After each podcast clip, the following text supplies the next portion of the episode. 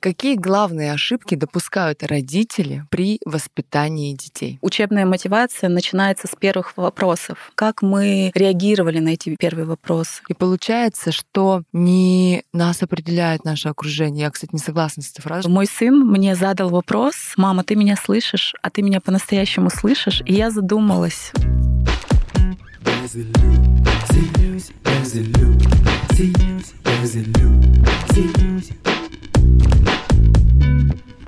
Всем привет, меня зовут Юлия Терентьева, и это подкаст «Без иллюзий». Я глубоко убеждена, что иллюзии из жизни каждого человека. Особенно их много в тех сферах, где вы не чувствуете роста и развития — в финансах, любви или карьере. В каждом выпуске я отвечаю на ваши вопросы, помогаю расширить рамки мышления и раскрыть силу ваших мыслей.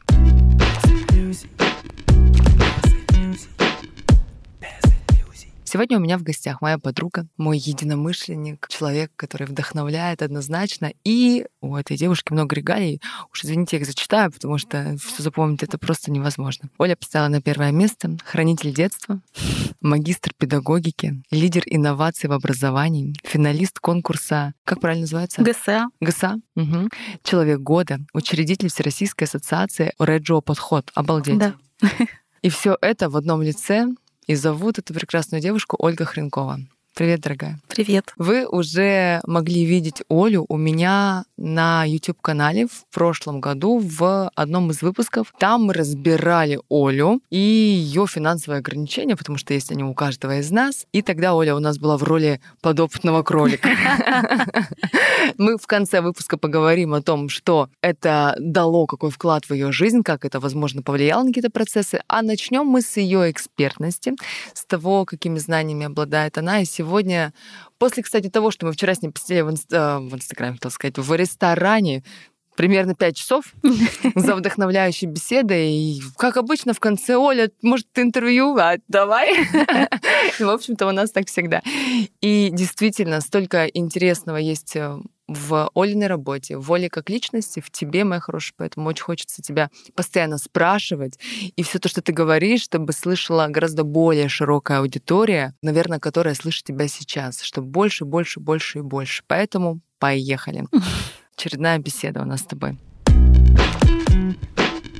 Я прям сразу с места в карьер. Какие главные ошибки допускают родители при воспитании детей? Угу. На самом деле хочется пояснить, во-первых, собственную экспертность, да, что я эксперт в своей жизни и просто человек, который увлечен темой детства, верю в эту тему, в потенциал, в развитие образования ребенка и на влияние это на жизнь самого человека и тех, кто рядом. А что касается ошибок, наверное, главная ошибка — это упустить опыт совместности, когда сейчас во время таких э, многозадачных проектов родителей большинство стремится стремится реализовать и собственный потенциал, с головой ныряют в работу, и кажется, что я сейчас заработаю и смогу обеспечить ребенку жизнь и дам ему все самое лучшее. И это как раз-таки иллюзия, потому что ребенок нуждается здесь и сейчас в участии и тепле близких. И в один из моих учителей, тот Берли, говорил о том, что когда ребенок э, чувствует, что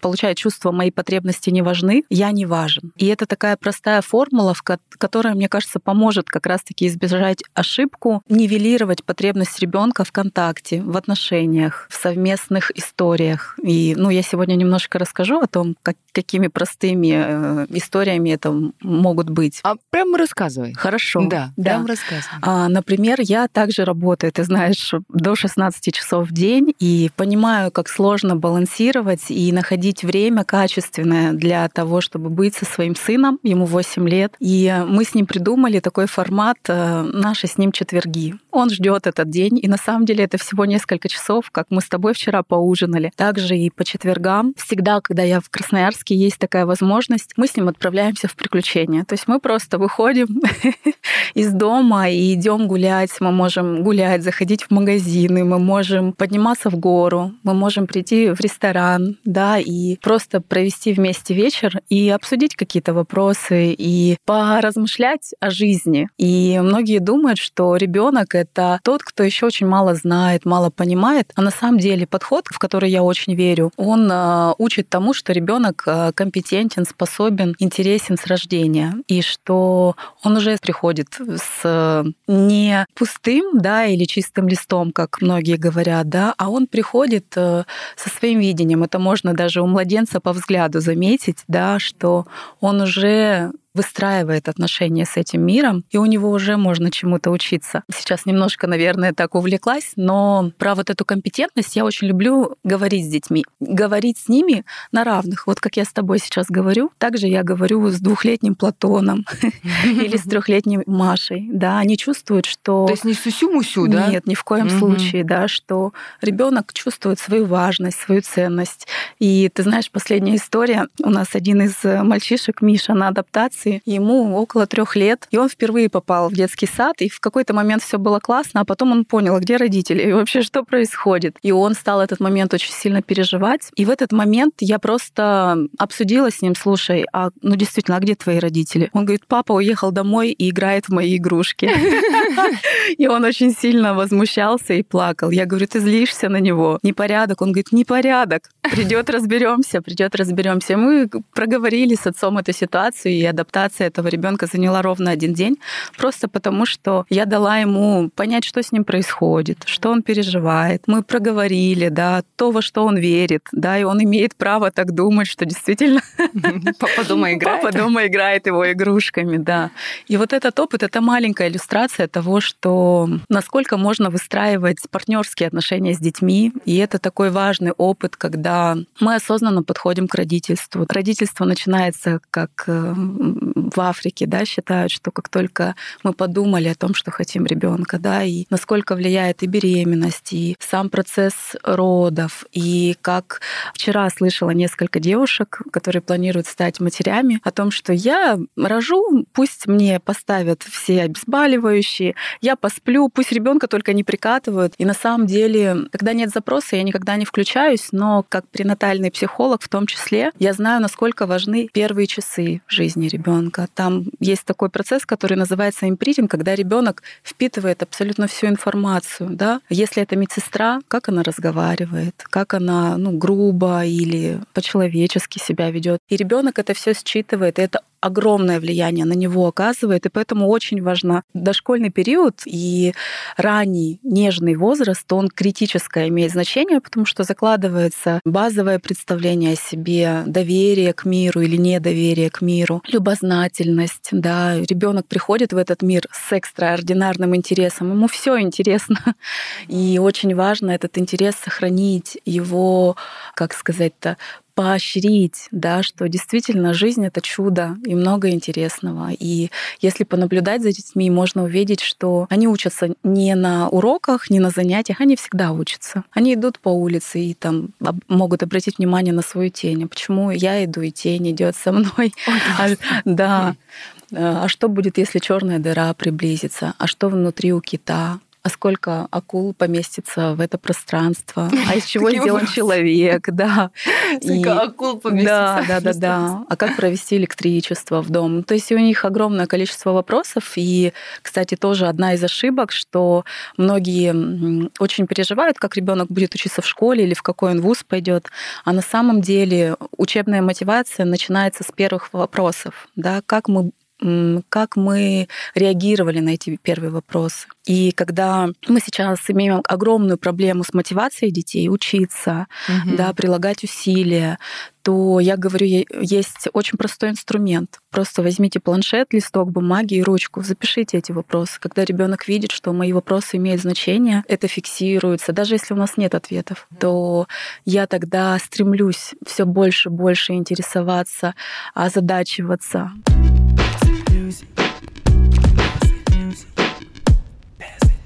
Столько всего проговорила, мне столько хочется тебя спросить. Это сильно больше, чем я там вопрос записала. А, да, но вот вопрос был ошибки, да, и первая ошибка — это, получается, упустить сам опыт детства и опыт совместности. То есть, получается, когда порой обеспеченные родители, сейчас уровень жизни позволяет, да, нанять много обслуживающего персонала, в том числе няни, да, часто помогают. Ну, в этом наверняка и нет ничего плохого, но заткнуть, по сути, рот ребенку игрушками, да, и на, делай это, вот тебе планшет, вот тебе гаджет, на, вот тебе такую, там, развлечение какое-то, такую машину. Это же не суть родительства. Это называется функциональный родитель. Когда я тебя кормлю, я покупаю тебе классную одежду, да, я обеспечиваю твои занятия, развитие кем-то. Это функциональный родитель. И на самом деле, ну, это очень сложная тема. То есть, наверное, просто мне помогло в моей практике то, что я много путешествовала и была в разных садах. Я была в детских садах и школах в Италии, в Германии,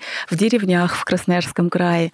И я везде училась. И я родителям часто говорю о том, что в Германии я говорила с главой города Аберхаузен, который сказал о том, что они провели исследование, в чем нуждаются дети. И один из мальчишек придумал город будущего, в котором будут роботы, которые будут зарабатывать деньги, чтобы мама и папа больше проводили времени с ним. И вот это такой простой пример, который показывает, насколько ребенку ну, несоизмеримо важнее да, вот это взаимодействие, взаимоотношения, нежели просто обеспечивание его питанием, вкусностями и одеждой, и занятиями и так далее. Получается, когда мамы, папы, которые готовятся с родителями или думают еще об этом, говорят, ну, у меня сейчас на ребенка нет возможностей. Так ли много надо ребенку угу. каких-то финансовых возможностей? Про какие здесь, скорее всего, возможности идет речь в данном случае? В плане финансов на самом деле тут опять мне приходит в голову один из примеров. Недавно была встреча с Оскаром Хартманом, и он рассказал о том, что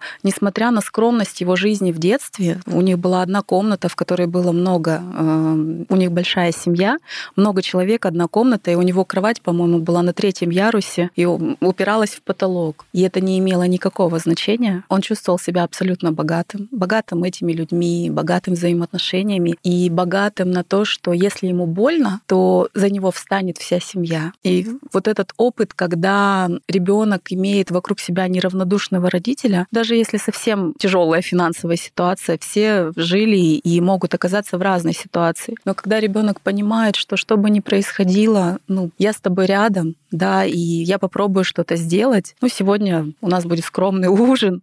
Для ребенка это не так страшно, ну, нежели я просто не объясняю ребенку, что происходит, не даю ему понять, что все в порядке и будет в порядке, и с тобой все в порядке, и со мной все в порядке, и с миром все в порядке. Да, какие-то такие простые вещи. Так ли многие, собственно, из нас вспоминают свои скромные ужины в детстве? Да. да у нас, ну, у многих из нас были скромные, обычные ужины, да, какие-то. Но разве это имеет какое-то значение, потому что на нас как на личности сказывается совершенно другое ведь? Да, у Винникота есть такое понятие очень важное. Достаточно хорошая мать мать, про то, что мы все чувствуем, когда мы достаточно хороши. И ребенок не нуждается в идеальном родителе. Ему нужен достаточно хороший родитель, который может включиться и который может, совершив ошибку, никто не застрахован от истощения, от срывов, от напряжений, да, от того, что совершить ошибку в отношении ребенка. Но ребенку ценно, когда мы признаем эти ошибки и говорим о том, что ты знаешь, я здесь была не права, да, и я откровенно говорю о том, что я иногда тоже при всем своем принятии, да, и понимании ценности детства, я тоже могу обесценить э, какой-то результат творчества своего сына, но потом очень быстро понимаю, что я делаю, что это мой опыт из прошлого, и что на самом деле мне важнее не то, что насколько это будет идеальная работа, а то, что эта работа значит для него, а что за история живет в его работе, а что он хотел рассказать. И э, про это есть у меня такая небольшая публикация. Ну, я думаю, в принципе, понятно, да, что можно критиковать, и когда ребенок рисует картину, обратить внимание, что ты знаешь, разве у человека такие длинные руки? Это было вот... Или э, зеленый он, да? Да, да, лицо синее, а ребенок скажет, ну, небо отражается. Да. И э, однажды один из наших выпускников нарисовал картину. На этой картине был мужчина, и мама, когда пришла, она говорит, почему у него такие длинные руки, таких рук длинных не бывает. И потом я его позвала к себе, я говорю, «А можешь рассказать, что это за картина? Он сказал, ты знаешь, это мой самый счастливый день, это день, когда папа из долгой командировки вернулся домой, и он сел на лавочку во дворе, а я кружил вокруг него на велосипеде. То есть это был ну, счастливый день для ребенка, а мама и не узнала эту историю. Да, и вот этот опыт, когда интересоваться, а что там вот в этом космическом и земном человеке, да, что внутри него, чем он дышит, о чем он переживает, что его пугает, да, что его радует, а что его сейчас интересует. Слушай, а в каком возрасте мы перестаем быть детьми? В каком возрасте? Ну, детство это же самая живая часть в нас. Да.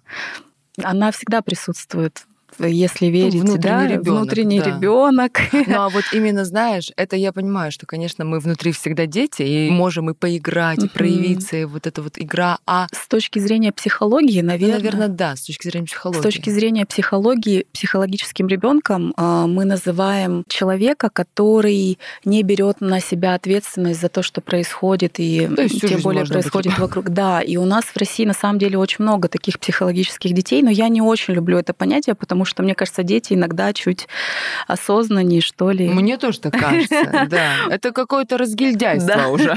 Даже другое слово можно подобрать. Да, да, да. А вот какие отличительные особенности ребенка, вот этого такого детского непосредственного периода и взрослого. То есть, получается, дети, они не как взрослые реагируют на что, или как они по-другому проявляются. Вот какая между взрослой личностью принципиальная разница и ребенком, ну, помимо, понятно, брать ответственность, там, отвечать за свои слова, да, это мы не берем вот эти качества. А вот в психике какая разница большая? Вот ты же видишь, как ребенок взрослеет, как он меняется. Постепенно в него что-то такое добавляется, потом хоп, и это уже взрослый. И как будто что-то вот может быть, даже потерялась? Вообще из моего опыта, наверное, я вижу, грубо говоря, чистоту ребенка, да, и как в какой-то момент он учится манипуляциям, да, и уже начинает, ну, придумывать разные схемы. Но этому учится он у взрослых, которые вокруг него. Ребенок э, отличается от взрослого тем, что ему сложно долгосрочно посмотреть, что как будет, да, а взрослый человек, он все-таки может, ну, предвидеть, какие и будут да, анализировать, да, да, какие будут следствия у того или иного да, действия. Да.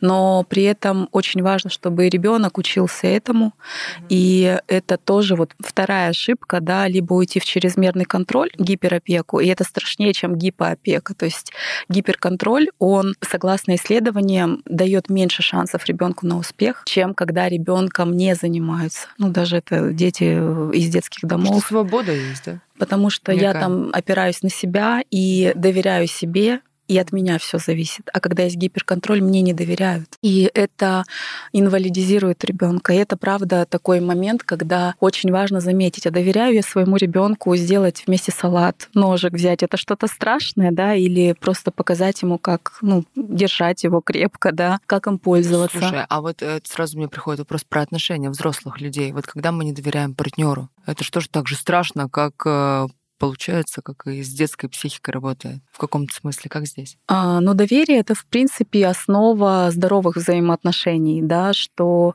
это то, что усиливает меня, усиливает того, кто рядом со мной. Если я доверяю себе и доверяю тому, кто приходит в мой проект педагогом, доверяю родителю, доверяю ребенку, доверяю его бабушке, доверяю его няне, да, и это такой необходимый момент, который помогает по-честному помочь ребенку проявиться, да, вырасти самим им расти, да, когда мы доверяем и в доверительной форме проговариваем, а я думаю по-другому, я здесь беспокоюсь, а почему это так происходит. И это такой, правда, важный момент, и страшно, когда мы теряем доверие. Я думаю, мы все сталкивались с ситуациями, когда мы чувствуем, что нам не доверяют, и внутри нас что-то схлопывается, или когда мы чувствуем доверие, и мы готовы отдать все и как бы поделиться, да, доверие. Да, да. поделиться всем, что можем. Что еще помогает раскрыть потенциал ребенка? Видение, способность видеть, способность слышать, способность замечать. Есть то, что ребенок сам говорит: я хочу на танцы, да, или я хочу петь, или мне нужна робототехника. Мой сын мечтает о программировании. Мы сейчас будем вводить этот курс. Но есть еще такие молчаливые вопросы ребенка, когда мы просто замечаем, что она смотрит на балерин и пытается повторять их движения, да, или что она все время пытается что-то измерить, да, и посчитать. Или вот один из мальчишек нам пришел в сад, и он напел, напевал классические мелодии, марш Мендельсона, он рисовал музыку, да, он нашел собачку, назвал ее нотка. То есть, ну тут очевидный талант и очевидный э, желание вообще да, развивать. Да, это. здесь только слепой не увидит. А есть ситуации, когда очень тонкие да, проявления вот ребенка. Это интересно. Когда, вот, допустим, ребенок, взрослые часто, я уже как взрослыми же больше работаю, они говорят, у меня нет таланта. Я думаю, вау, это что же нам в детстве такого сказали или не заметили? Что мы вырастаем и говорим, у меня нет таланта. Как это же невозможно. Что-то есть, просто мы не заметили. И вот расскажи, как здесь тогда. И здесь очень важно, ну то есть есть общепринятые такие формулы успеха, да, когда ребенок, например, звезда. Вот э, родители иногда говорят мне о том, что мы приведем к вам ребенка в сад, а он станет звездой. И я говорю, что вы знаете, я точно ну, не буду это гарантировать, потому что, возможно, он захочет работать за кулисами, да, и делать такую тихую, невидимую работу, например, создавать костюм для выступления, да, или сделать декорации. Или один из мальчишек сказал, что я буду контролером, я выйду охранником и скажу, телефоны выключите, пожалуйста. И доброго вам всем счастья, да, и кто-то может и хочет выучить. А родитель, наверное, напугался в этот момент. Мы что... предупреждаем да, родителям о том, что... Да, что это его выбор, и родители иногда говорят, отдадим к вам в детский сад ребенка, он конюхом не вырастет, потому что так-то у нее сейчас в планах стать конюхом.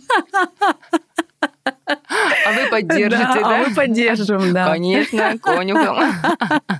Ну и это на самом деле такой момент, который очень важен да, мы все хотим, чтобы наши дети были успешными, но мне кажется, успех и измеряется удовлетворенностью от жизни, да? Да, счастьем, насколько я счастлив. И в этом плане, я уже говорила, в Реджио подходе был такой слоган неофициальный, пусть лучше ребенок вырастет э, счастливым художником, чем несчастным управляющим банком. И там может быть много разных версий. И я проводила такое свое маленькое исследование, когда прилетала в Реджио Эмилию, я познакомилась с выпускником Реджо Сада, и мне интересно было проверить, а правда ли он счастлив, а занимается ли он любимым делом. И ты знаешь, э, он рассказал о том, что по образованию он архитектор, и он дополнительно учился на повара. Но занимается он пошивом мужской одежды, а если быть точнее, мужских трусов. И он делает это уникальным образом, он создает свои печати, у него множество моделей. Для него это очень важно. И он счастлив в этом. То есть он может и спроектировать дом или детский сад, он может э, работать в ресторане, но он знает, что его дело, которое его полностью увлекает, это пошив э, мужской одежды. И для меня это было очень важно, потому что я видела, что в этой теме он счастлив. Обалдеть. Да. То есть тебе захотелось удостовериться, что выпускники да. Реджо подхода счастливы. Ну да, что есть удовлетворение, есть понимание вообще, что я люблю, что я не люблю, как я делаю выбор, делаю ли я свой выбор, управляю ли я своей жизнью. А что помогает ребенку с детства научиться этому? Делаю ли я выбор, как я делаю выбор? Все просто. Ему помогает опыт, в котором мы с ребенком говорим, мы с ним обсуждаем, и мы даем ему этот выбор. То есть у нас в саду это происходит и в школе. Через ассамблею это круг, где дети принимают свои решения. Они обсуждают варианты развития проекта и что можно для этого проекта сделать. И они выбирают, в какую подгруппу они пройдут, чем они будут заниматься и, в общем, какого результата они хотят достичь. И в этом плане с трех лет дети и даже раньше могут принимать свои первые решения. И это тот навык, который помогает ему, в принципе, понимать, что я определяю свою жизнь, я ее живу по своему выбору, да, я могу поменять поменять что-то в жизни. Я могу от чего-то отказаться. Я могу попробовать разное да, в детском возрасте, да, и в принципе, наверное, очень важен опыт проб, особенно до 11 лет, когда ребенок, как впитывающий разум, да, пробует абсолютно разные направления, и не обязательно выбрать что-то одно, а можно попробовать очень много и понять, что вот это точно не мое, да, а вот хореография и вот направление contemporary, да, это мое направление, я здесь себя чувствую, да, например, или никаких танцев, программирования и спорт. Ты знаешь, я поняла, что вот в своей работе я сталкиваюсь с большим количеством взрослых, которые, видимо, мало пробовали. И мало пробовали как в детстве, так и уже в осознанном возрасте. И тогда, к 30 примерно годам, когда вот эти первые кризисы такие личностные случаются, человек не может себе ответить на вопрос, а кто я? Он даже приблизительно порой не понимает, в какую сторону двигаться. И то есть сначала происходит как будто бы вот не тогда, когда в детстве надо было пробовать, а примерно с 30. И получается, что надо уже в этом возрасте опять начать пробовать. А как э, помочь, да, вот когда да. мы имеем все шансы, помочь ребенку попробовать себя в разном? Вот. Самый классный инструмент и возможность э, — это игра. О, да. нифига ты сейчас сказала. У нас сейчас на выезде в Карелию с командой был такой случай. Я тебе сейчас расскажу после того, как ты расскажешь. Что там? Расскажи про игру. Про игру мы несколько лет назад сделали такое направление в детском саду, когда играть с детьми приходит человек, который влюблен в игру и который занимается исключительно организацией игры с детьми. Представляешь, то есть это не воспитатель, не мама, которая да, устает от режимных моментов или там педагог, который устает от э, большого количества задач, а это приходит человек, который приходит исключительно ради игры. Игрун такой. Да, да, игропедагог. И он, э, этот человек, создает пространство, организует какие-то ткани, материалы материалы, которые могут пригодиться, помогает детям освоить минимум правил, и дальше дети проживают абсолютно разное. То есть вот самые красивые примеры, яркие, это когда два ребенка, у которых потребность быть лидерами, и один становится главой города, а второй ребенок, девочка, становится русалкой. И, и русалка занимает половину площади синей, синей тканью, и она делает себе, в общем, создает свой мир русалки. А глава города говорит о том, что, к сожалению, дорогая русалка, мне надо проводить водопровод, и озеро твое придется осушить. Обалдеть, это конфликт. Да, и вот эти конфликты и проживание истории, когда ребенок проживает опыт русалки, директора банка, главы города, преступника, владельца кафе, сиротки, бизнесмена, полицейского, ведущего, врача, котенка. Ну, то есть и ребенок может прожить абсолютно все. И в этом опыте в дошкольном ребенок может рискнуть и прожить, если я ребенок, который всегда проявляет свое светлое только, да. И вот один из наших молодых людей замечтал стать злодеем, просто отрицательным персонажем, потому что почувствовал, что в этом власть. Mm. И все, как это харизматично, да, и как это закручивает все процессы. И он сказал о том, что теперь он бандит, и там плохой персонаж, но ребята сказали, ты знаешь, а мы тебе не верим. Да. И он три дня думал о том, какие им придумать такие провокации, чтобы они не справились, и тогда все плохо.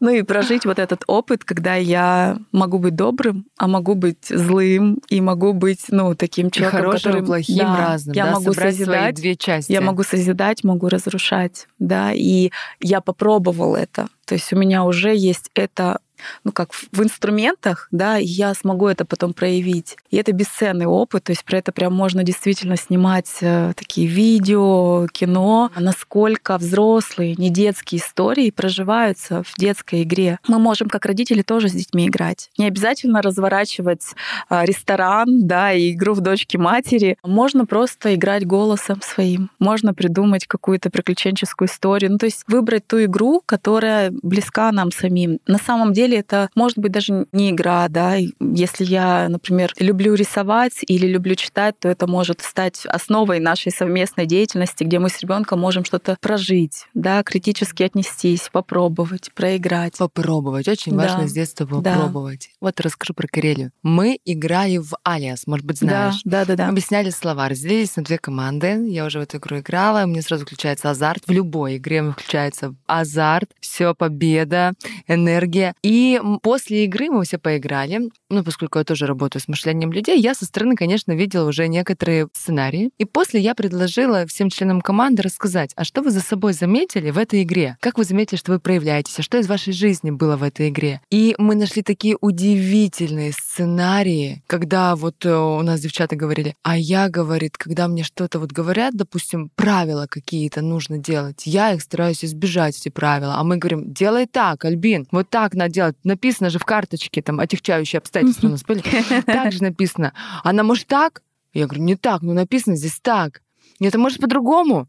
Нет, вот так. Короче, спорили, спорили, потом все-таки делает, получает потрясающий результат, и потом осмысливает и говорит, так я же все время пытаюсь избежать правил, но если попадаю в них, то делаю классно, уже вот принимаю. И я к чему? К тому, что игра, она и во взрослом возрасте помогает нам невероятные вещи осознать, принять, увидеть, и как мы неправы, когда мы не позволяем себе играть. Когда мы просто с утра до вечера работа, работа, работа, там ну, такие бытовые дела, да, и в нашей жизни совершенно нет места игре. И вот это то, про что ты говоришь, как это важно с детства и дальше нести. Да, и на самом деле очень рекомендую всем родителям ходить на такие форматы. Могут быть театральные игры, это могут быть плейбэк-театры, это могут быть какие-то форматы любых вариаций игр, где можно вспомнить это состояние. Состояние, когда ты можешь себе позволить спонтанность и что-то изменить. И мы очень часто обусловлены задачами, своими профессиями,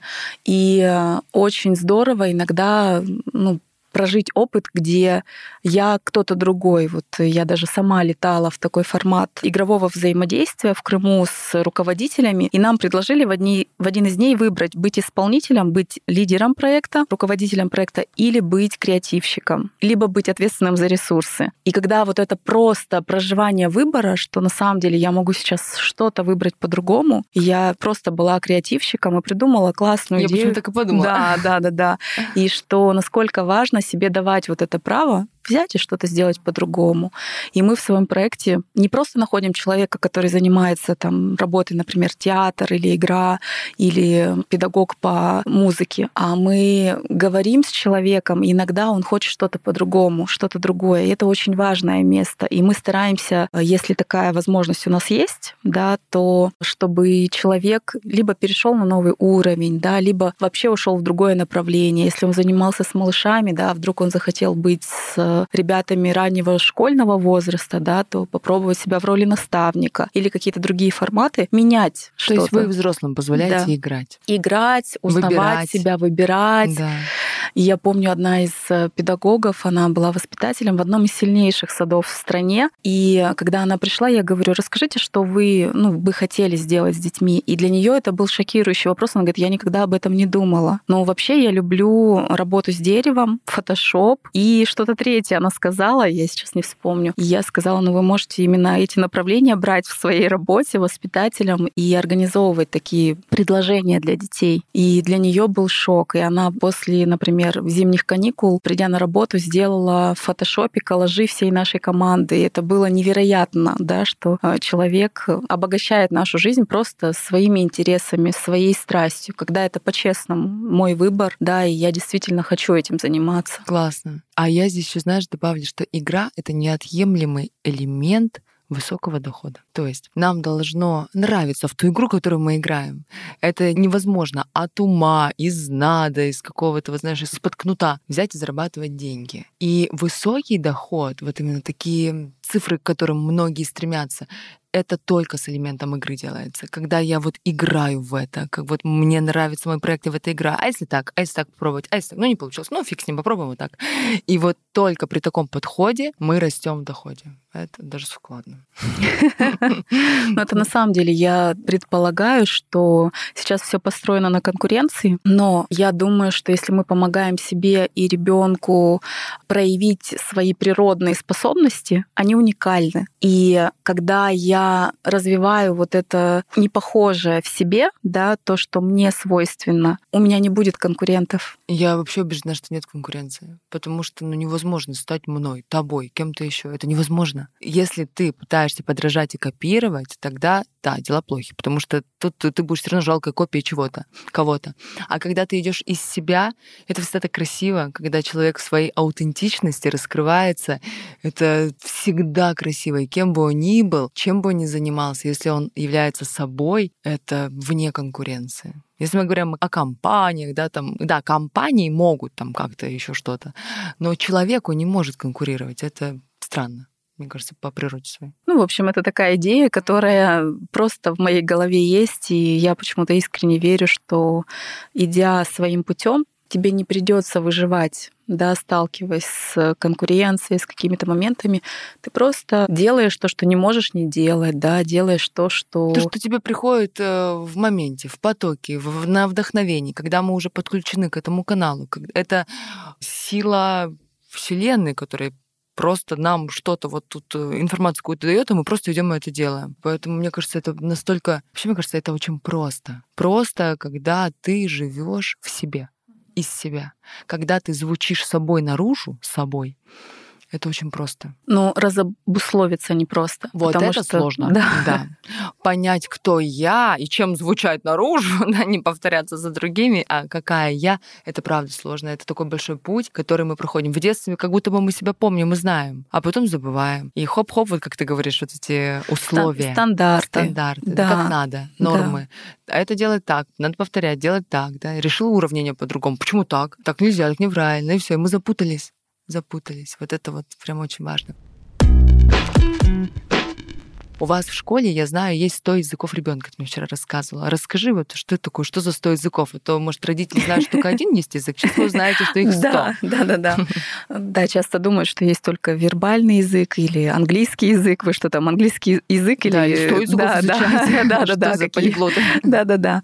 На самом деле это концепция, в которой мы даем а, возможность ребенку говорить с нами по-разному. Да, это может быть через э, архитектуру, через танец, через живопись, через язык цифр, через э, язык театрализации. Да, то есть это абсолютно разные звучания. И ребенок, он не просто проживает опыт, когда, ну вот только он может высказаться, да, а когда у него есть э, в пространстве абсолютно разные материалы, которые он может использовать, и нет шаблонов, как правильно этими материалами пользоваться, и ребенок может прийти, например, и вот в нашей практике, да, так, два мальчика нарисовали утром две картины, они посвящены были утру, один э, нарисовал картину «Я открываю кафе Чик-Чирик, всем доброго утра», она такая была в желтых цветах, очень солнечная, теплая, и другой мальчик нарисовал картину «О нет, утро», ужасное утро, это была графическая такая картина в, в графике, графике. Очень много мелких деталей, она в черном и красном цвете. И это две совершенно разные истории. И это как раз-таки про то, что они выбрали разные материалы, они выбрали разные цвета, они выбрали разные истории. Разные смыслы да, вообще. Да, И вроде бы тема одна — утро. Ну, утро но... бывает у всех разное. Детей, ну да, это маленький пример, да, но на самом деле этого очень много. Как ребенок проявляется. Один будет забегать на сцену, да, и собирать э, аншлаг, делать афиши, да, говорить о том, какая форма одежды, пригласительные билеты, вести мероприятия. Ой, это я была в Да висела афиши на обоях и расклеивала их по району и собирала на концерты. Собирала детей, давала всем роли, все играли роли, пели песни. В конце я собирала со всех соседей, которых я звала на концерт, сама лично ходила, звала, собирала деньги, а потом мы садились, и у нас был пикник.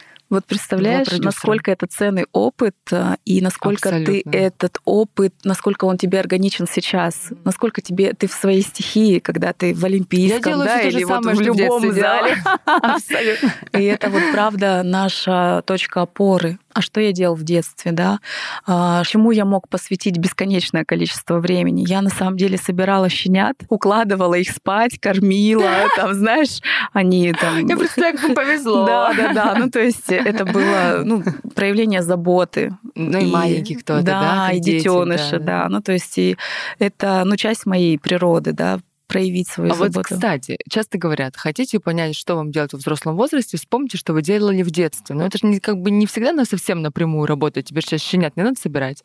Вот как помоги людям разобраться, аналогии Здесь, провести. мне кажется, очень просто, что конкретно делает ребенок, ну то есть какая у него потребность, да, от чего он получает удовольствие, потому что чем младше возраст, тем еще нет обусловленности. И это правда такое проявление настоящее, настоящего будущего, да, меня. И здесь просто, наверное, как это проявляется, и это не в чистом виде. Да, это может быть потребность учить, да, если ребенок играет в школу и в учителя. Может быть, это будет бизнес-тренер, да, или руководитель. Вариантов множество. Но ну, это хотя бы вектор, опыт да? передачи знаний, да, что я хочу, чтобы меня слышали. Или кто-то собирает камни, да, то есть это какая-то исследовательская, да, может быть, работа. Это может быть будущий коллекционер, это может быть ювелир, да, который видит красоту камня и создает историю из ну, вот, своей работы. И в этом плане это просто такие подсказки, которые действительно помогают и говорят, и в них есть зерна.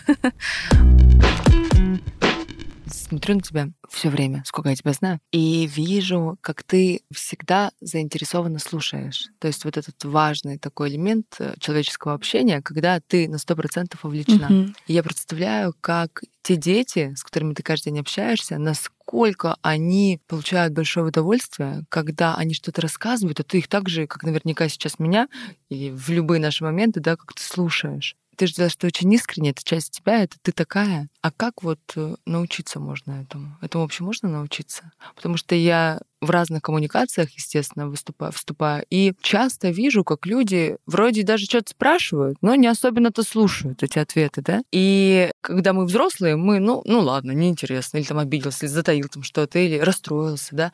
А ребенку с этим вообще тяжело. Что делать? Вот меня не слушают, да, и мне я не интересен, что-то неинтересно. Да вот как ты говорила вначале, я не важен. Как научиться вот быть таким же искренним? Это какую чакру надо Расскажи. Это тоже Реджо педагогика и О. очень простой инструмент, тот же самый круг когда я не только участвую там, где я сказал, все остальное мне неинтересно, а мы учимся тому, чтобы услышать, а что у него произошло, что его волнует, а какие вопросы у Маши, да, и у Саши. И в этом плане это инструмент, и действительно у нас у всех разная способность уметь слышать, уметь слушать, Однажды мне мой сын сказал, когда я была на стажировке в Италии, а Реджио педагогику и называют педагогикой слушания и педагогикой взаимоотношений. О, я да, ты Ничего видишь, себе. всегда очень точно подмечаешь. И мой сын мне задал вопрос, мама, ты меня слышишь, а ты меня по-настоящему слышишь? И я задумалась, насколько я правда слышу его по-настоящему, и это каждый может, ну то есть всегда есть куда расти. Я это практикую, слушая Оскара Хартмана и слушая девушку без определенного места жительства на остановке. И там, и там для меня имеет ценность их история. И там, и там я чему-то научусь. И это просто, когда я оказываюсь в любом месте, и если у человека есть какая-то история. И тут, знаешь, что мне пришло в голову? Да. Мы богаты не тогда, когда у нас какое-то богатое окружение. Обязательно люди, которые зарабатывают много. Вот сейчас на это просто очень много акцента, да, вот, ну, особенно московская среда, среда предпринимательства предпринимательство. Здесь прям и клубы создаются по такому принципу, да, и богатые люди. Но это и понятно, да, значит, есть мышление определенное, которое к этим доходам привело. Но тут я хочу сказать, что важно в целом окружать себя разными людьми, разных, может быть, сфер деятельности, уровня дохода, это вообще не важно, для того, чтобы опыляться, да, и обогащаться через их мир. Я знаю, вот Ирина Хакамада, она очень много говорит про то, что обязательно дружите с людьми творческих профессий, потому что они сумасшедшие, в хорошем смысле, да, и они могут вам что-то такое рассказать, а это станет вашим каким-то пазлом, вы это давно искали, и хоп, и вы опылились, да, свое нашли. То есть не замыкаться, и вот как ты говоришь, да, и здесь интересно, я могу это послушать, стать богаче, и здесь интересно. И получается, что не нас определяет наше окружение. Я, кстати, не согласна с этой фразой, что окружение определяет нас. Это я определяю и окружение, и я определяю, выбираю, что я могу слышать из этого окружения. Я могу окружать то угодно, но я не слышу того, что мне говорят, и не понимаю этого, да. И вот это как раз вот но если верить этой идее, что каждый ценен, да. да, и а у каждого, верим. да, то тогда я действительно могу научиться у любого человека вот на настоящий момент. Я не могу сказать, что так было всегда. У меня были антиучителя, я, я была радикально настроена против традиционной системы образования. Сейчас у меня нет этих суждений. То есть я понимаю, что каждый просто делает то, во что верит. Ну, либо не делает, и это разный уровень ответственности, да. И сейчас я могу поучиться, вот правда, к нам приходят разные родители, и я у каждого учусь учусь. Даже если это мама, у которой 18 претензий, она всегда всем недовольна, но я учусь у нее, например, тому, чтобы быть упертой, да. И требовать разрешения того, что меня волнует. И в этом плане она правда мой учитель. И я ценю ее правду. Ну, то есть она свои 17 претензий, она их оречевляет. Да. И это прозрачно, и я этому тоже учусь. Вот про прозрачное. И ты мне вчера рассказывала про ценности вашей школы. Расскажи, у вас пять ценностей. Да. Э, не только школы детского сада, а в принципе твоего угу. проекта, да? Да. Первое это сообщество диалог. В принципе, сейчас все понимают ценность сообщества. Насколько мы усиливаем себя просто даже с одним человеком встречаясь. А если нас несколько, а если нас много, да, то это формула из, э, от моих коллег э, тоже из Италии. Один плюс один равно одиннадцать, да? Как... Люблю это. Да, что что насколько мы получаем вот этот обогащенный опыт, даже конфликтуя. Но это сообщество, в котором мы имеем как раз-таки какие-то общие ценности, которые нам помогают. И видим, наверное, общие ориентиры, куда мы идем. А сообщество и диалог для нас очень важно, чтобы люди, которые к нам приходят, имея разные позиции, они были способны воспринять позицию другого. И когда приходит э, папа, например, он занимается политикой, у него такая очень конкретная да, позиция. Угу. Да. И я говорю, если вы позволите, и если вы допускаете другую точку зрения, и он на пять минут зависает, я говорю, тогда мы продолжим с вами разговор. Это очень ценный опыт, и я замечаю, человек вообще готов как раз-таки услышать, да, выстроить мост между его опытом и моим опытом и так далее далее, и так далее. И чтобы случилась встреча, да, на которой я стала богаче, потому что один из дедушек написал статью про российский менталитет, и он стал богаче, потому что я рассказала о том, что по-настоящему меня поражает в итальянской педагогике, да, и это опыт обмена и диалога. Вторая ценность — это ценность уважения. Это такая ну, базовая история. Уважение проявляется во множестве каких-то моментов, вплоть до аромата. Да. Уважаю ли я человека, человека, если я могу там, ну, пахнуть как, как угодно. Майская роза. Ну, Вышедшая от султана Сулеймана. Ну и заканчивая, наверное, тем, что я, в принципе, не осуждаю тебя. Уважаю, что ты можешь, э, например, дергать или кричать на своего ребенка. У тебя какая-то своя история, и в этой истории это вот сейчас единственное, что ты можешь делать. И если ты придешь ко мне с вопросом, да, как можно по-другому, я обязательно помогу.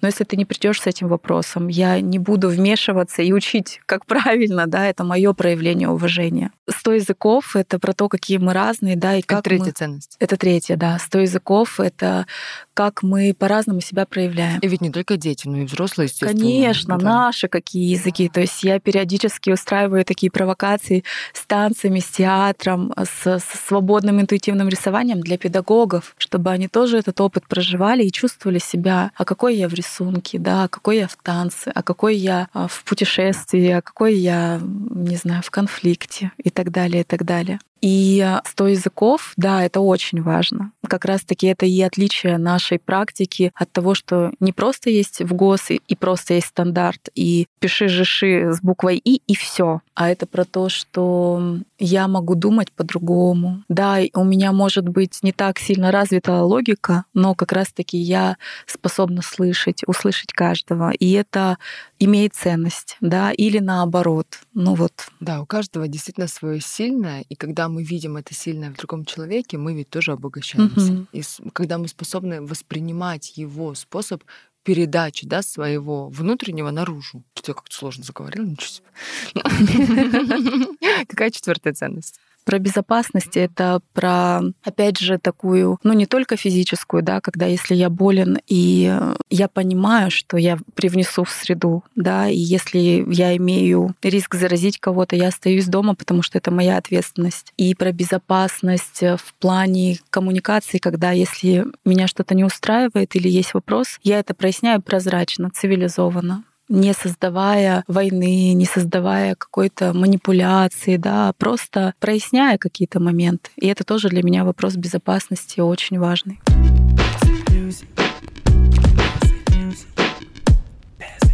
Ты рассказала историю, ну, я не буду ее слишком подробно рассказывать про безопасность, когда люди как будто бы, ну, за твоей спиной пытаются решить какие-то вопросы. Это же в взрослых коллективах очень частая, да, история. А для детских, наверное, менее частая, да, дети скорее прямо пойдут говорить. И вот во взрослых коллективах вот эта ценность была бы очень нужна, да, вот безопасность, что я знаю, что за моей спиной решаться вопросы про меня не будут. Они будут вынесены так, что я буду про это знать. И тут прям точно стоит взять на вооружение. Вообще все эти ценности, которые ты перечисляешь, а уж безопасность очень важна. И давай про последнее еще расскажи. Право на ошибку. Да. Это моя, как Любимая. сказать, такая, наверное, особенная ценность, потому что традиционная система, там же все перечеркивается красной пастой. Ой, да? дело вообще. И все фокусируют внимание на том, что ты сделал не так. И это на страхе тоже можно двигаться, но мы выбираем путь, где мы не тратим энергию на то, чтобы справляться со своими страхами, да, а где мы пробуем и ошибаемся. И многие бизнесмены, и в том числе люди из списка Forbes говорят о том, что ошибайся чаще. Это значит, что ты пробуешь много. И уметь признать, что у тебя не получилось, или это полная фиаско, или это ну, какой-то еще опыт, это на самом деле очень ценно. И в нашем проекте невыносимо людям, которые себе не позволяют этот опыт. И не позволяют другим совершать ошибки. Даже, наверное, сложнее смотреть на других, которые позволяют себе ошибаться, угу. а кто-то не позволяет. И да. это не история о том, что мы постоянно ошибаемся. Угу. Это история о том, что мы Или ошибаемся. плохо, да? Да, мы да. думаем о том, а что сделано не так, а как можно по-другому. И это становится нашим опытом, и в следующий раз мы учитываем это да, да. И, и это просто точка нашего роста. И в Италии я видела, как педагоги, часто об этом родителям говорю, разные педагоги разным детям в разных ситуациях говорят о том, что you can try many times, never mind, что такой посыл ты пробуешь и можешь это делать много раз, и не переживай, если что-то идет не так. И это, мне кажется, просто другая философия, другая психология и другой контекст, в котором я не на страхе учусь, да, а я из своего интереса, из опыта пробы и из опыта поддерживающей среды, где никто не сделает мне харакири за то, что я сделала что-то не так. А уж если вы собрались быть предпринимателями, то ошибаться надо прям полюбить. И давать себе право на ошибку, это прям должно быть вашим любимым. Тут надо преодолеть вот эту вот историю про я идеальный, или я достаточно хороший, или недостаточно, да, и ошибаться это с детства, если к этому правильно относиться, такой ребенок обречен стать успешным. Почему? Потому что какая-то попытка увенчается успехом. А если он спокойно относится к тому, что можно ошибаться, тогда он спокойно двигается и не переживает, да. Вот я очень много вижу людей, которые говорят, а я сейчас сделал, у меня не получится. Я даже тобой поделюсь историей недавней своей. У меня скоро выходит книга, и у меня в команде так все перегрелись и захотели сделать ее бестселлером, срочно продать чуть ли не за одну секунду все весь тираж. И начала, я чувствую, нагнетается обстановка, прям, знаешь, я уже сама чувствую избыточную важность этого. И сегодня вот на планерке с утра мы обсуждаем, через Сережу поговорили. Я говорю, ребят, представьте, эту книгу никто не купит. Только вы и мама моя, друзья мои. Ну, это, в принципе, уже само по себе невозможно. Uh-huh. Я говорю, ну ладно, пусть купит меньше человек, чем мы ожидаем, в какой-то определенный промежуток времени. Ну, что изменится в нашей жизни? Это что значит, что это плохая книга? Пока это вообще ничего не значит. Дайте время. И после того, как ты убираешь эту избыточную важность и говоришь, ну пусть не так, пусть по-другому. И тогда удовольствие получается получать от этого, да? И вот эту вот избыточную важность, ну да, я, ну не так получилось, так получилось. Мне кажется, это так важно. Ну, это, знаешь, на, на чем фокус внимания? На результате, да, который не всегда может э, быть не всегда. фееричным. Не только от нас зависит. Или на количестве попыток и на усилиях. Или вообще на том, как ты сам вырос, пока ты это делал. Вот, ну что такое опыт написать книгу? Это же офигеть какой опыт, это же так много. А тут я буду думать, Тома, вдруг ее никто не купит. Господи, да Бог мне поможет, ее купят. Поэтому вот прям вот в тему. Так, с пять мы обсудили, да, стоит пять да. ценностей? Угу. У нас уже не так много времени осталось, а у меня вопросов все так же много. Сможешь сказать коротко, почему ты не всех детей берешь в свой сад и школу? Я знаю, что ты берешь не всех. Детей я беру всех. Да. Я не сотрудничаю с частью родителей. Ну, то есть ты бы рада взять всех детей, но не получается посотрудничать со всеми родителями. А почему не получается? Ну, если на встрече экскурсионной дверь открывается с ноги, и вместо «здравствуйте» я слышу ряд претензий, то Сразу, да? сразу, да, я говорю о том, что будет сложно и вам, и нам, и не мучите себя.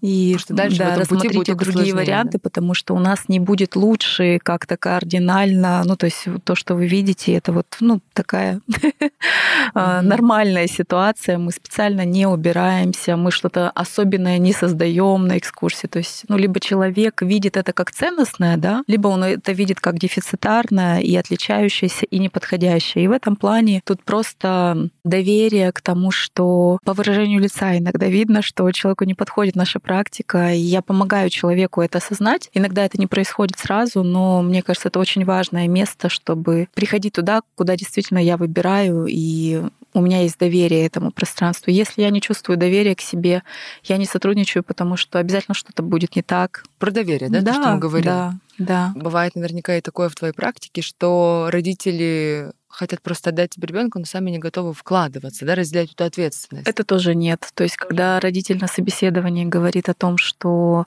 он оплатит любую сумму, но он не будет ни в чем принимать участие, это не наша история. То есть у нас э, педагогика и проект построенный на сообществе, на участии каждого. И участие может быть абсолютно разным. Но принцип участия в ДНК нашего подхода, и нам это принципиально важно. Мы с тобой год уже почти назад, представляешь, мы встречаемся с тобой раз в год в студии. В принципе, хорошая традиция.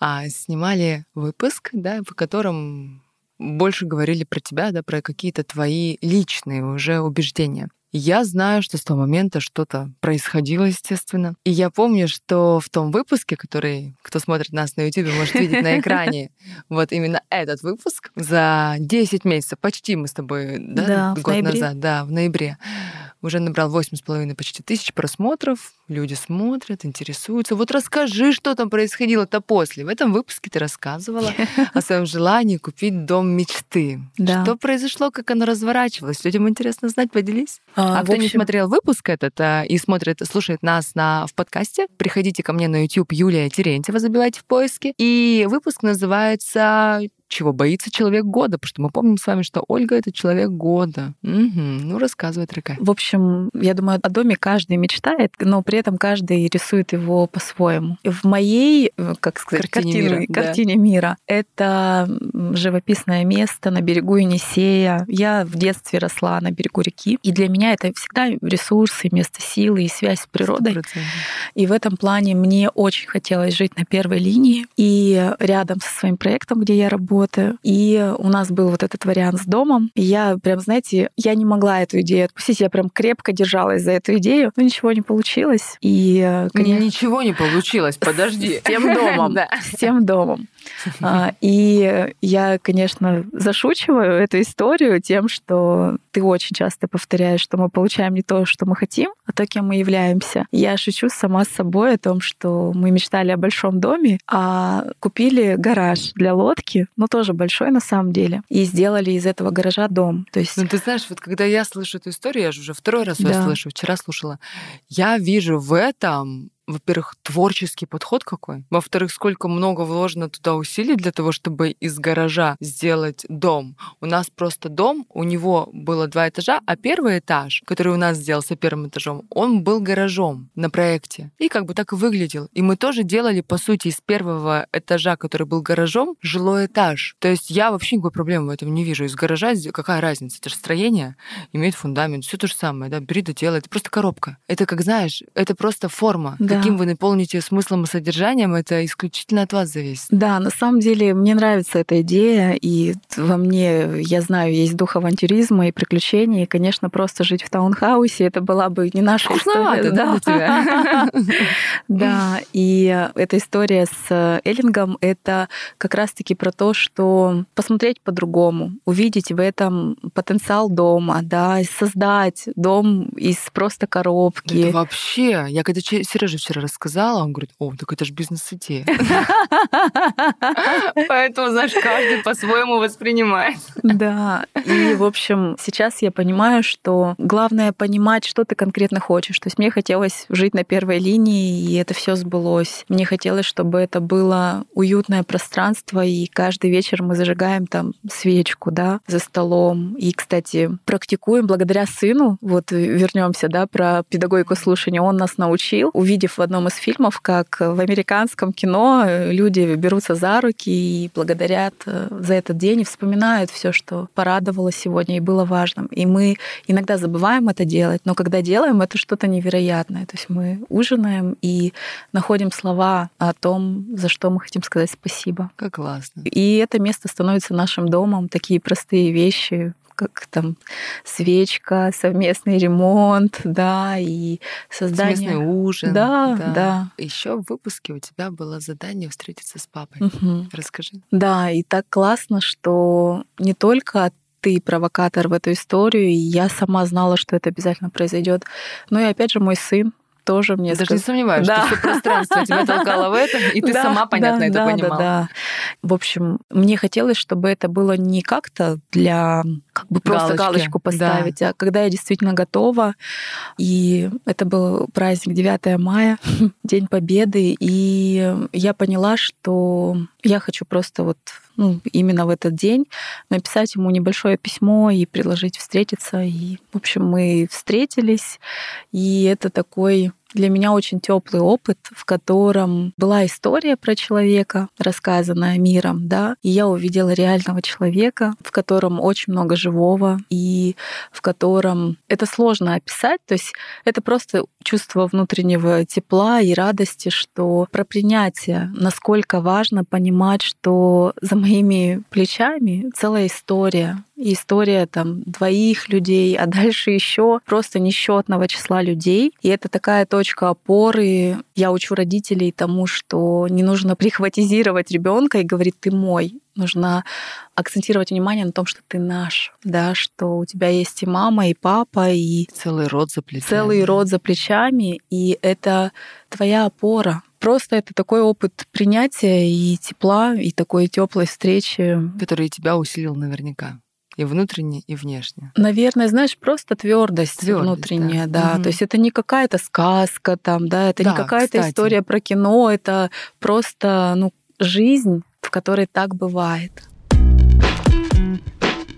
Я знаю, что очень многие девчата после моих курсов наставничества, я обязательно рекомендую это делать. Всегда мы готовимся к этому правильно в своей голове. И важно брать иллюзию, что ты встретишься с человеком, это не тот папа, которого ты там себе заидеализировала, да, это обычный человек. И бывают такие случаи, что если это контакт незнакомых, по сути, людей, он может обалдеть и сказать, что это как-то мне вообще не надо. И так тоже может быть. И это же нормально, и дать ему право быть таким, да, и так проявлять себя, да. Мы же это делаем для себя, для того, чтобы свой опыт прожить, да, и не чтобы опыт ответственности заново прожить, а чтобы, наоборот, обогатиться и увидеть, что, ну, человек тоже проживает что-то свое, и очень классно, что в сегодняшнем выпуске и это прозвучало из твоих уст. А еще я знаю, ну уже за финалем, вишенку на торт, что ты стала в конкурсе, как ГСА, да, правильно? Ну и как-то по-другому, наверное, произносится, но мы так по-деревенски. ГСА. Он организован Оскаром Хартманом, этот конкурс? Нет, на самом деле этот конкурс впервые был организован в одном то ли из, это был университет где-то в Америке. То есть этот конкурс имеет очень давнюю историю. Это конкурс для молодых предпринимателей до 35 лет, в котором люди могут получить опыт менторства, наставничества. И мне кажется это очень ценным, и поэтому я решила попробовать рискнуть поучаствовать. И это классный опыт, в котором можно вообще понять, что ты делаешь, зачем ты делаешь, к чему ты идешь, и увидеть не идеальную, опять же, картинку картинку реальную, при этом получить тоже точку опоры, увидев вообще масштаб того, что ты делаешь, и доверяя самому себе, что ты имеешь право на то, чтобы участвовать в таких форматах, и что это ценная идея, и она имеет место быть. И я очень поражена, что при всех моих сомнениях а, я смогла дойти до финала и стала финалистом этого конкурса. Да, мы тут читаем, как перестать себя обесценивать. У нас была тема твоего выпуска, и ты тут говоришь, о, когда при всех моих сомнениях мы знаем, знаем про твои некоторые сомнения. Да. Ты стала финалистом, ты заняла Да. второе место. Тут хочу Да. тебя спросить, как ты думаешь, почему ты не заняла первое место? Что там было за история на сцене? Расскажи, когда... вот- Финал был. Да, финал, финал. конкурса. Расскажи. Это очень А, Один интересно. из членов жюри, по-моему, он бизнесмен из Индии, он задавал мне вопросы провокативные про цифры. А цифры — это не моя стихия. И он в общем, создавал такие провокации, что где серьезный бизнес-план, почему такие смешные цифры. И он сказал в конце, что я все понял про вашу реджио педагогику, но я бы хотел увидеть чуть другие цифровые показатели. Я ему очень благодарна, потому что это правда возможность взглянуть и на эту тему тоже. Не чрезмерно пойти в эту тему, да, а просто обратить на эту тему внимание. Это правда важно, потому что финансовая составляющая — это твердость проекта. И... Это возможность ему существовать на самом деле. Жизнь, развитие, масштабы. И тут, конечно, опять же, вот эти все страхи, да, про там оплату, стоимость, самоценность, и это такой долгий путь и путь развития, в котором мы, правда, понимаем, что это именно так, да, именно. Я хочу провокацию сделать. Давай. Я знаю, что этот подкаст будут слушать и мои подписчики, мои слушатели, твои друзья, знакомые, клиенты. И я хочу сказать так. То, что делает Оля, это настолько много и настолько велико, что это сложно измерить деньгами. То есть это в принципе не измеряется деньгами. Тот вклад в детей, который ты делаешь, тот вклад в будущее страны, который ты делаешь, потому что те дети, которые вырастут, они станут по твоей вот этой вот таким присмотром, да, они станут кем-то очень важными, как минимум счастливыми людьми. Это как минимум. А дальше при таком бережном подходе я думаю, что там вообще границ нет. И поэтому это в принципе не измеряется деньгами. Но поскольку мы живем в материальном мире, и поскольку ты заняла второе место, а не первое в этом конкурсе, то что-то тут с материальными выражениями не то. Есть некоторая коррекция, которая должна появиться. И я точно знаю, что та сумма, которую вы берете за месяц обучения, Так, Юля. так, примерно в два раза меньше того, как это должно стоить реально. И ты сама это знаешь. И пусть мир уже услышит это. Пока оно внутри тебя там боится теплиться, пусть через меня, через эту некую провокацию, через такое подталкивание тебя к росту. Потому что если проект получает меньше, чем он заслуживает, он перестанет быть. Потому что, возможно, физика того человека, кто это прет на себе, не выдержит это. Это потому что это неправильно, это нечестно. Это поддерживание такой инвалидной системы в целом. Потому что и тот, кто дает меньше, он тоже чувствует это. И это все в целом неправильно. В этом нет баланса, в этом нет честности, в этом нет жизни. И это не случайная история, да, когда тебе предприниматель сказал, ну блин, ну все классно, но жить-то как бы, да, и это очень честно. Пусть мир уже услышит, что это стоимость, которая у вас за месяц, она в два раза меньше того, как это должно быть на самом деле минимально. И это не ты должна доказывать родителям, что это обосновано, а родители должны обосновать то, что они как родители могут быть да, частью этого проекта. Потому что дети, мы уже поняли, по умолчанию все имеют право быть частью таких проектов. Да, но мы как взрослые люди, да, которые несут ответственность, принимают решения, это уже немножко другая ответственность как раз-таки. Поэтому я желаю твоему проекту, как и в первый раз, когда я услышала, чем занимается Ольга, я желаю этому проекту такого масштаба, каким масштабом обладаешь ты внутри. Его тоже сложно описать словами, его сложно как-то вот причесать. Это слышно в каждом твоем слове, это слышно в каждом твоем проявлении, во всех тех языках, которыми ты проявляешься. Это видно, когда ты с огромной улыбкой говоришь официанту в ресторане «Благодарю, да, спасибо, что вы можете предложить, а какие у вас сезонные фрукты?» Она спрашивает осенью в Москве. Примерно сок из дождя и, и ну, примерно а, как это, суфле из пыли московской. То есть это слышно в каждом твоем движении, это слышно в твоем смехе, это видно в твоих глазах, это видно в твоем количестве образований и того, сколько ты вкладываешь в свое мастерство. Твой масштаб личности, он невероятный. Это видно в твоей формуле души, в центральном шестибальном Плутоне и Марсе, это видно везде. И пусть твой проект, ты должна звучать собой наружу, это базовое правило Вселенной, мы не можем его оспаривать. И поэтому, если ты обладаешь таким масштабом внутри, этот масштаб должен быть также проявлен снаружи. Хочешь ты, не хочешь, тебе придется быть богатой. Ты, конечно, сопротивляешься упорно. Ты, конечно, держишься очень сильно за то, чтобы не быть ей. Но я хочу, чтобы это уже разрушилась программа. И чтобы ты получила вовне то, кем ты являешься внутри. Как ты правильно подметила, мы получаем не то, что хотим, а то, кем мы являемся. Но если мы упорно держимся за старые программы, то мы не можем получить то, кем мы являемся. И вот пусть эта программа уже уйдет, мы уже ее подняли, мы уже пролили на нее свет уже второй раз. И я уверена, что ну, когда-то мы встретимся, и уже этой программы не будет. Возможно, уже в следующий раз. Ну да. Поэтому спасибо тебе за то, что ты делаешь. Пусть твоего дела становится больше. Береги себя, смотри честно да, на те процессы, которые происходят вокруг тебя, внутри тебя. Иди в них, потому что ты катализатор роста и изменения для многих людей. И то, как ты честно проживаешь свои жизненные вызовы, во многом определяет жизни других людей. Поэтому тебе деваться-то некуда.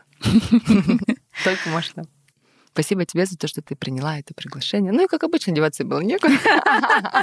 В хорошем смысле этого слова. Я с удовольствием. Это правда такой опыт ну, сложно говорить. И, конечно, очень многие истории остаются внутри меня. И я как хранитель историй. И когда я могу маленько делиться тем, что мне безопасно, да, и тем, что получает отклик, это тоже такая внутренняя работа, как раз-таки проявляться.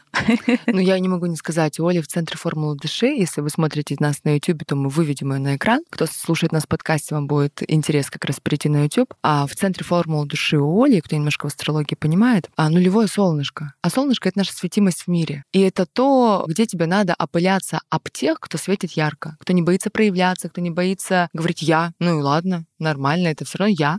И вот тебе надо бесконечно об этом опыляться, об меня хоть опыляйся, и двигаться, потому что вот как бы вы ни были талантливы, если о вас никто не знает, ну это ну, во-первых, это вы крадете, да, у тех людей, кто про вас не знает. Это энергетический дисбаланс, поэтому человек бедный, потому что он обокрал тех, кто о нем не узнал. Все, весы уже не работают, да, не в его пользу. Ну а во-вторых, но это ведет к разным болезням, потому что человек не реализован, и он не признан, его не знают. Олин талант невозможно не заметить, поэтому даже если она не очень громко кричит про себя, про нее все равно слышно. Про мастеров всегда слышно, даже если они не слишком шумные. Но если мы сюда еще светимости добавим, если ты начнешь записывать подкасты, как мы сейчас с тобой, вот у тебя первый опыт, пожалуйста, опылилась, если ты начнешь вести YouTube и рассказывать, то, чем ты можешь поделиться, даже просто, если ты будешь после работы брать камеру, не ставь ничего, не заморачивайся, вот это все не надо. Бери телефон только хорошего качества. Вот так делай, купи себе GoPro и рассказывай инсайты после рабочего дня. То, за что ты благодарна, не усложняй, только можно это делать. Если будешь это делать, вот купи просто микрофон вот так домой поставь и камеру. Все, больше ничего не надо, не усложняй. И если ты это начнешь выпускать в мир, как станут богаче все те, кто будет это слушать. И будут это слушать как сказку на ночь. И все мои подписчики. Поэтому, ну, Оля... Разные бывают сказки. Ну, мы будем слушать любые сказки. Мы уже взрослые, нам можно любые сказки. Поэтому вот, пожалуйста, свети, пусть тебя будет больше. Это, это очень важно. Ты же человек-маяк, правильно? А что маяк так не светит, так как должен? Я же вижу значок. Поэтому спасибо тебе.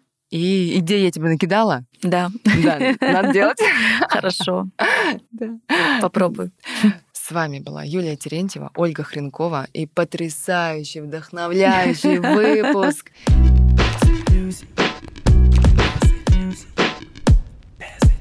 Ну что, дорогие друзья, мы рады за вас, что вы вообще нашли этот выпуск, что вы его дослушали до конца, что вы имеете возможность им поделиться с другими людьми. Я уверена, что в вашей жизни стало меньше иллюзий. Я буду рада вашим звездочкам и отзывам в iTunes, также подписки на любой удобной подкаст-платформе. Даже больше я призываю вас ставить звездочки, оценивать, делиться, подписываться. Так вы помогаете развитию этого проекта. Также подписывайтесь на мой телеграм-канал Юлия Терентьева. Там я рассказываю о том, что помогает человеку реализоваться в разных жизненных сферах и немножко делюсь своей жизнью.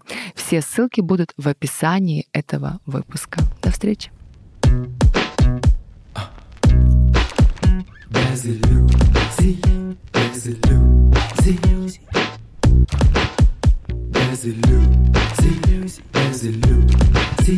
без иллюзий.